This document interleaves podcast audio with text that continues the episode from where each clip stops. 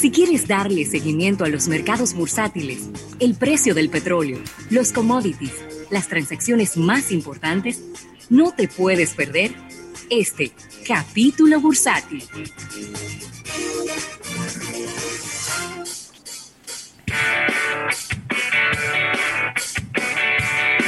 Bueno, y agradecer este capítulo bursátil al Banco Popular a tu lado siempre. Y quiero comenzar esta, esta sección con estadísticas locales que no abundan y cuando hay tenemos que aprovecharlas.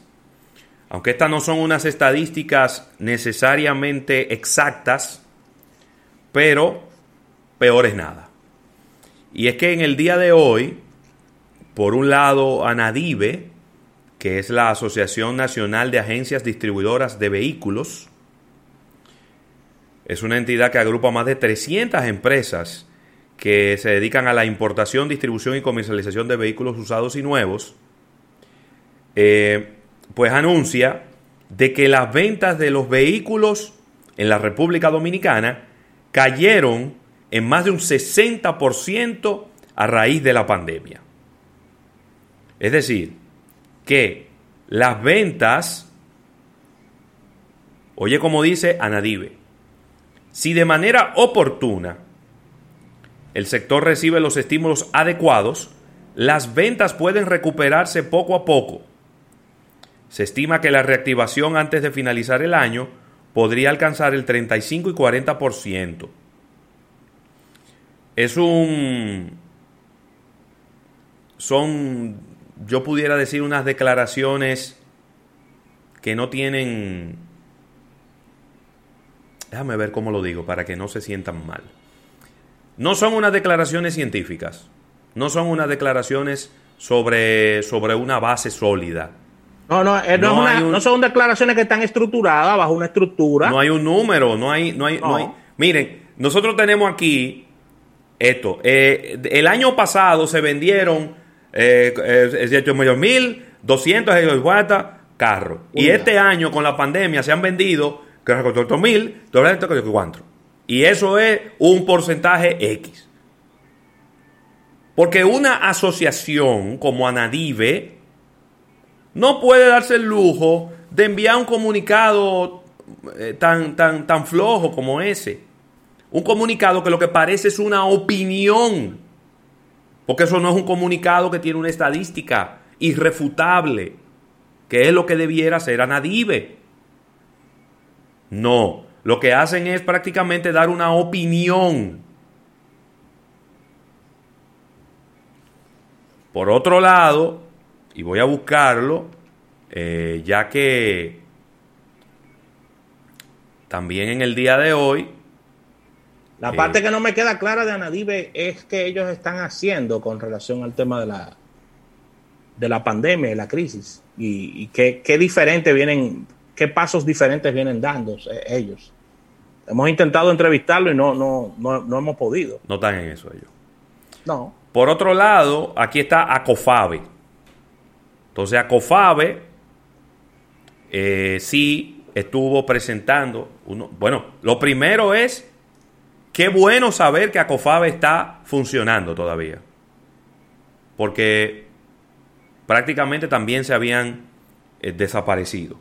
Pero qué bueno que están aquí y ya con una, con una comunicación un poco más estructurada. Dice el presidente de Acofabe, que es el señor Enrique Fernández, dijo que entre enero y agosto del 2019 se emitieron 51.357 placas y que en ese mismo periodo del 2020 solo se emitieron 29.479 placas. ¿Por qué placas? ¿Por qué placas? ¿Por qué no ver los datos de los vehículos que se importan? Bueno, porque también hay vehículos que cambian de mano, ¿verdad? Entonces, la emisión de las placas es quizá una manera más eh, más segura y más confiable de medir lo que está ocurriendo. claro, lo que está ocurriendo en el sector. Entonces, en este año se ha vendido solo 43% de lo que se vendió en el 2019. Lo que significa que las ventas cayeron en un 57%, Rafael. Es la caída, es la caída más violenta. Oye, esto es la caída más violenta que hemos visto de un año a otro. Algo que no ocurrió ni siquiera en el 2008. Así que eh, ahí lo que pasa es que adelante. Yo leí las dos comunicaciones, pero al final del camino no sé qué sabor en la boca me queda, de verdad te lo digo. Como que no. O sea, no, no sé. No sé, o sea, ¿qué vamos a hacer? ¿Qué, eh, no, hay un llamado, no hay una exhortación, no sé. La verdad que... No, yo no. Es decir, me queda el, mismo sentimiento que tú. Ahora, déjame... Eh, déjame seguir leyendo porque aquí hay otras declaraciones que vienen anexas. Por ejemplo, aquí está José Fernández Matos, quien es el presidente de la Asociación de Dealers del Cibao. Eh, dice que las ventas le han bajado entre un 70 y un 80% eh, a los vehículos usados.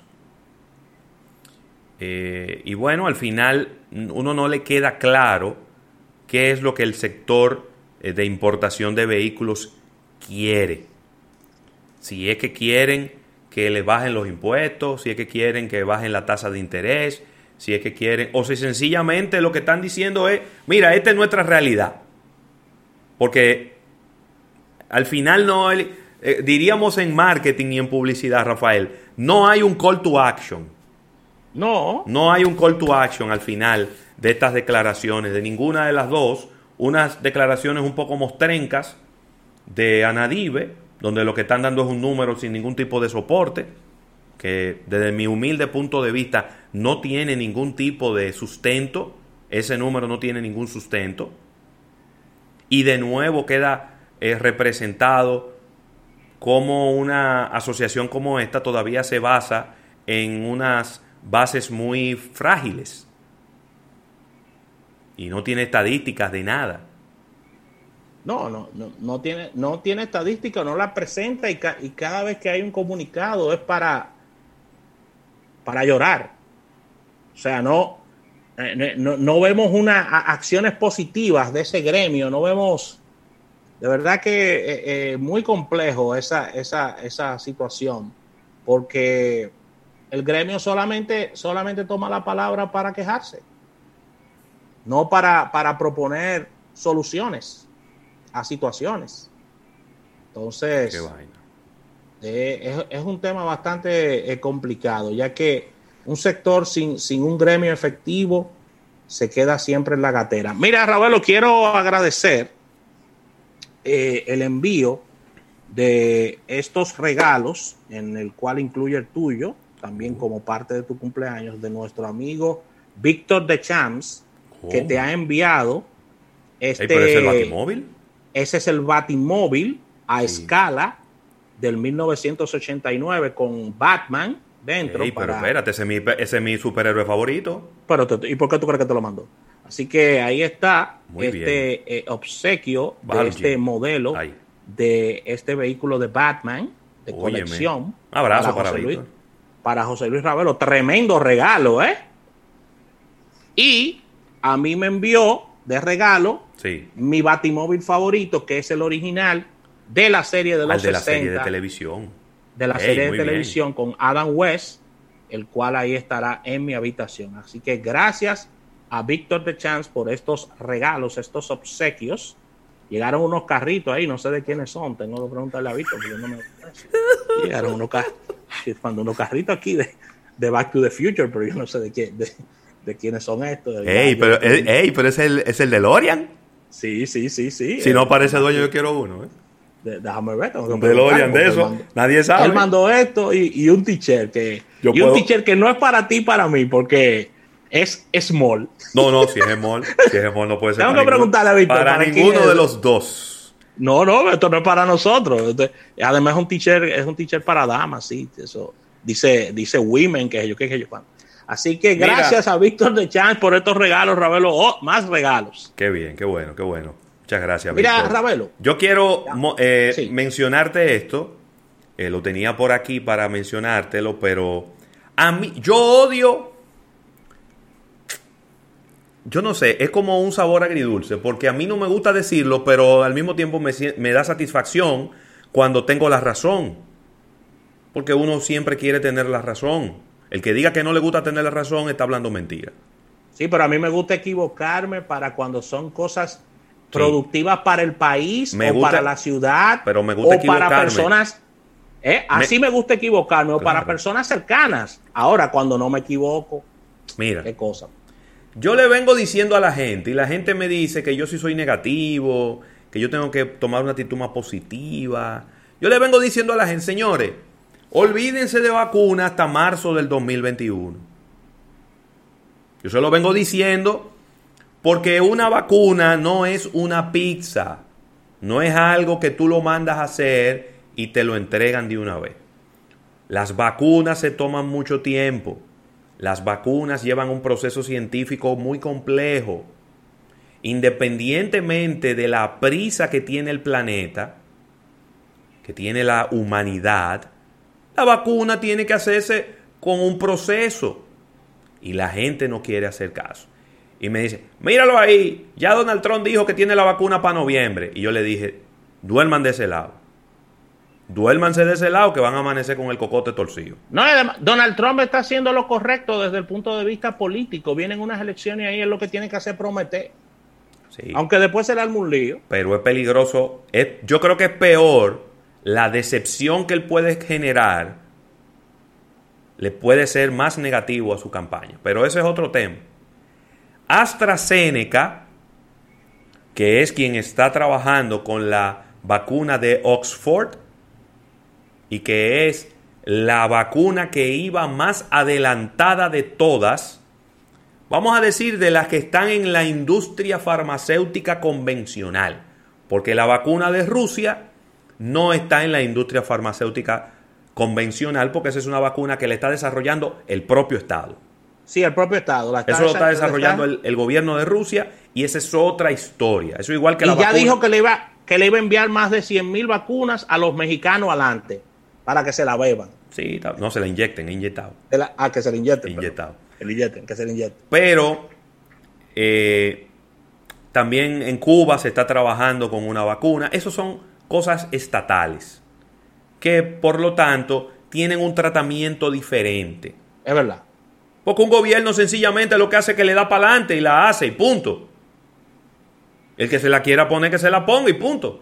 Pero un laboratorio como AstraZeneca no puede darse ese lujo. Porque su, su reputación y todos los otros productos que ellos hacen se pueden ver afectados por una vacuna mal hecha. Pues ahí está el lío. AstraZeneca acaba de pausar la fase 3 de la prueba de su vacuna contra el coronavirus. Acaba de poner en pausa. ¿Por qué? Porque hay uno de las personas que son voluntarios y que se colocó esta vacuna que se le ha detectado una enfermedad inexplicable. No hay más detalle porque esto es un proceso, vamos a decir que eh, hasta medio secreto, ¿no? Porque son pruebas médicas. Y eso es, como en la justicia, están en, etapa de instrucción, en el cual no se pueden dar muchos detalles. Son pruebas. Y las personas que participan en esta prueba tienen que firmar un descargo. Claro. Entonces, esta vacuna, recuerde que AstraZeneca es una empresa británica. Eh, es de los laboratorios más grandes del mundo, ¿eh? Debe estar en, es de los tres laboratorios más grandes del mundo. Entonces están parando la etapa 3 de esta prueba y es muy posible, ¿verdad? Por no decir que es prácticamente un hecho, pero es muy posible que esto retrase la entrega definitiva de la vacuna. Vienen otras vacunas que, habían, que estaban un poco más retrasadas, que han ido avanzando eh, hay una, creo que es de Nanotech y, Pfizer, que también ha ido avanzando satisfactoriamente, pero por eso eh, es que cuando una vacuna no es un edificio, que usted puede calcular el tiempo en que usted se toma en hacerlo. Una vacuna, usted está probando un elemento vivo, porque la vacuna está compuesta de los anticuerpos y pueden pasar muchas cosas en ese proceso. Entonces, Putin dijo que cuando esté lista la de Rusia, él se la va a poner públicamente. No, yo no lo dudo. Ahora, ¿quién garantiza que lo que él se va a inyectar es una vacuna? Putin. Exacto. Su palabra. Exacto. ya, te, ya tú me respondiste. bueno, pero es lo, lo, único que nos queda por decir, ¿eh? No, pero chévere. Es lo único que nos queda por decir. Pero y él no le puso. Y su palabra. Y él no se la puso. Se la puso a sus hijos, ¿no fue? ¿No fue él que le puso la vacuna a su hija? Fue él. Creo que la pusieron a prueba a ella, sí. Sí, a su hija, él se la mandó a poner. ¿A su hija? Y una de las científicas de la Universidad de, de Oxford, que se está inclusive proponiendo como premio Nobel de Medicina para la próxima entrega, se la puso a sus tres hijos. Eso claro. no significa, eso no significa que la vacuna sea mala, que no vaya a funcionar. Sencillamente que hay que detenerse a ver qué fue claro. lo que ocurrió, porque a lo mejor la vacuna no funciona del todo bien en algunas personas con ciertas condiciones de salud. Sí, pero hay que decir que el hecho de que el presidente Putin públicamente se, se, coloque la vacuna es algo que le da mucha credibilidad. Oh, pero totalmente. Nunca olvidaré ese episodio que llevo grabado en mi mente cuando el expresidente de Guatemala peló ese melón. No fue Costa Rica, fue, no fue Costa Rica. Fue Costa Rica. Yo creo que fue. Peló ese no, melón. No fue Guatemala, ¿no? Ah, fue Costa Rica, peló Porque fue ese Costa melón Rica, agarró un melón y le marchó en el aire. Y le marchó en el aire, mi hermano. ¿Cómo que estos melones traen salmonela? Tráeme un melón aquí, lo pelaron. Párteme un melón, no, di que, no di que editado, di que una producción. No, no, no. Pélame el melón y, y, se lo comió entero. Un melón más grande que él y se lo ¿En comió. el aire? En el aire. En el Así aire, es que se hace, ¿eh? Sí, sí, sí, sí. Se han dado caso aquí. Comió un en melón la- entero. Entonces, en el, en el- los norteamericanos, lo que ocurrió fue que le devolvieron los melones porque supuestamente tenían salmonela. Sí, esas son medidas extremas que se hacen. Mira, Rafael. Parece que estaba eh, bueno el melón. Sí, sí, él lo saboreó bastante. El video está ahí, lo pueden buscar en YouTube. Mira, Y- Ravelo, y, y Walmart está diciendo, yo me reí bastante esta mañana con ¿El esto, qué? Walmart está diciendo que ellos no están copiando ni imitando a Amazon, pero están anunciando en este instante que van a hacer entregas y envíos con drones. Bueno, pero es que es el futuro, Rafa. Al final todo el mundo va a tener que hacerlo. Sí, Yo, déjame decirte algo, ¿eh? Yo le voy a dar el beneficio de la duda a Walmart. Todo el mundo va a tener que entregar con drones. Digo, empresas de ese tamaño, ¿verdad? sí. Porque- Lo que pasa es que ellos están haciendo el anuncio prácticamente en el mismo momento que lo está haciendo Amazon. Claro, es que la FAA le dio los permisos al mismo tiempo. Al mismo tiempo. Le dio los permisos al mismo tiempo a los dos. Así que Ahora, lo que, está. sí, lo que sí me ha preocupado mucho, Rafael, es esta noticia eh, donde LVMH, para los que no saben lo que significa, es Louis Vuitton Hennessy. Espérate, que es la marca favorita de... Es el nombre, no, no, no lo diga. Es el nombre de este conglomerado, el más grande conglomerado de productos de lujo del planeta, Sí. que se acaba de echar para atrás y dijo que no va a comprar a Tiffany. ¿Tú te acuerdas que hace meses hablamos de eso aquí? Que ellos iban a comprar a la joyería Tiffany's. Hay que Pues- buscarle un dinero por eso a Tiffany. Sí, pero el problema no es ese. El problema era que una empresa que ya en su cabeza tenía que no iba a existir, que estaba en un proceso de fusión, que estaba esperando recibir los 16 mil millones de dólares, que fue lo que se acordó, ahora dice que no. El dueño de Louis Vuitton dijo que el gobierno francés le ha pedido que retrase la compra por unas disputas comerciales.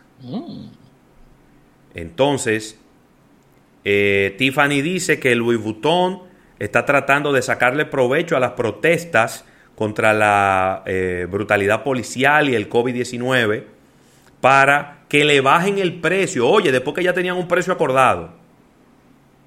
Ahora di que no, espérate, que eso no es lo que vale. Ahora bájale un chismá. Y ese lío, Rafael, yo creo que no hay manera de que termine fuera de los tribunales. Es para los tribunales que van. Yo creo que sí.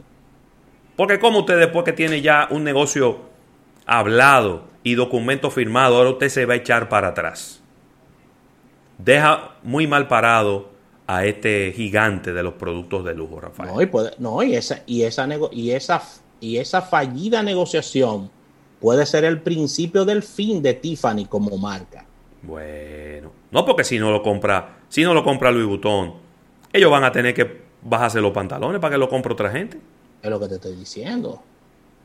En una alicaída, eh, en una alicaída, eh, en un alicaído sector de, del, lujo que está pasando por un momento bastante eh, controversial con una crisis muy diferente a las crisis pasadas, que las personas se refugiaban en el lujo y, y aumentaba sus ventas este sector, y no es lo que está ocurriendo ahora, todo lo contrario. Muchas situaciones con, las marcas eh, de alto perfil. Claro que sí. Mira, estoy muy contento, los índices bursátiles han, ahora sí rebotaron y están subiendo. El Dow Jones aumentando un 2.4%, unos 659 puntos y se coloca en 28.160 después de que tenía varios días cayendo. El Standard Poor's 500 aumenta un 2.65% y se coloca en 3.420 para eh, un día muy positivo. Y el Nasdaq, que era el que más había sufrido en todos estos días, es el que más se recupera el día de hoy en un 2.97%, es decir, casi un 3%, Rafael, aumentando, y se coloca en 11.170. Eh, lo que respecta al precio del petróleo, en el día de hoy recupera un dólar con 45 centavos su valor, pero se queda en 38 dólares con 21 centavos, lo que es muy, pero muy por debajo de los números que estábamos viendo las semanas pasadas, ¿eh? Que eran 40, 41, 42 dólares eran los números, y hoy estamos viendo 38 con 21 a mediados de la semana. Así que Saludo desde aquí al señor Ito Bisono. Mira, vemos un rally, Rabel, un rally en todos estos días del oro. Con buenas perspectivas, ¿no? Sí, aumentó. Eh, bueno, no, está, vamos a decir, en sus niveles más altos históricos, que habían sobrepasado los 2 mil dólares, pero sí está en 1.954 dólares la onza de oro en este momento, lo cual es muy bueno. Está aumentando en un 0.60% eh, en el día de hoy y es que con la eh, volatilidad que tiene el petróleo en este momento, pues las empresas, los inversionistas, eh, a lo mejor se están refugiando en algo mucho más estable, que es el oro y la plata. Así que con esta información cerramos este capítulo bursátil, dando las gracias a nuestros amigos del Banco Popular. Banco Popular, a tu lado siempre.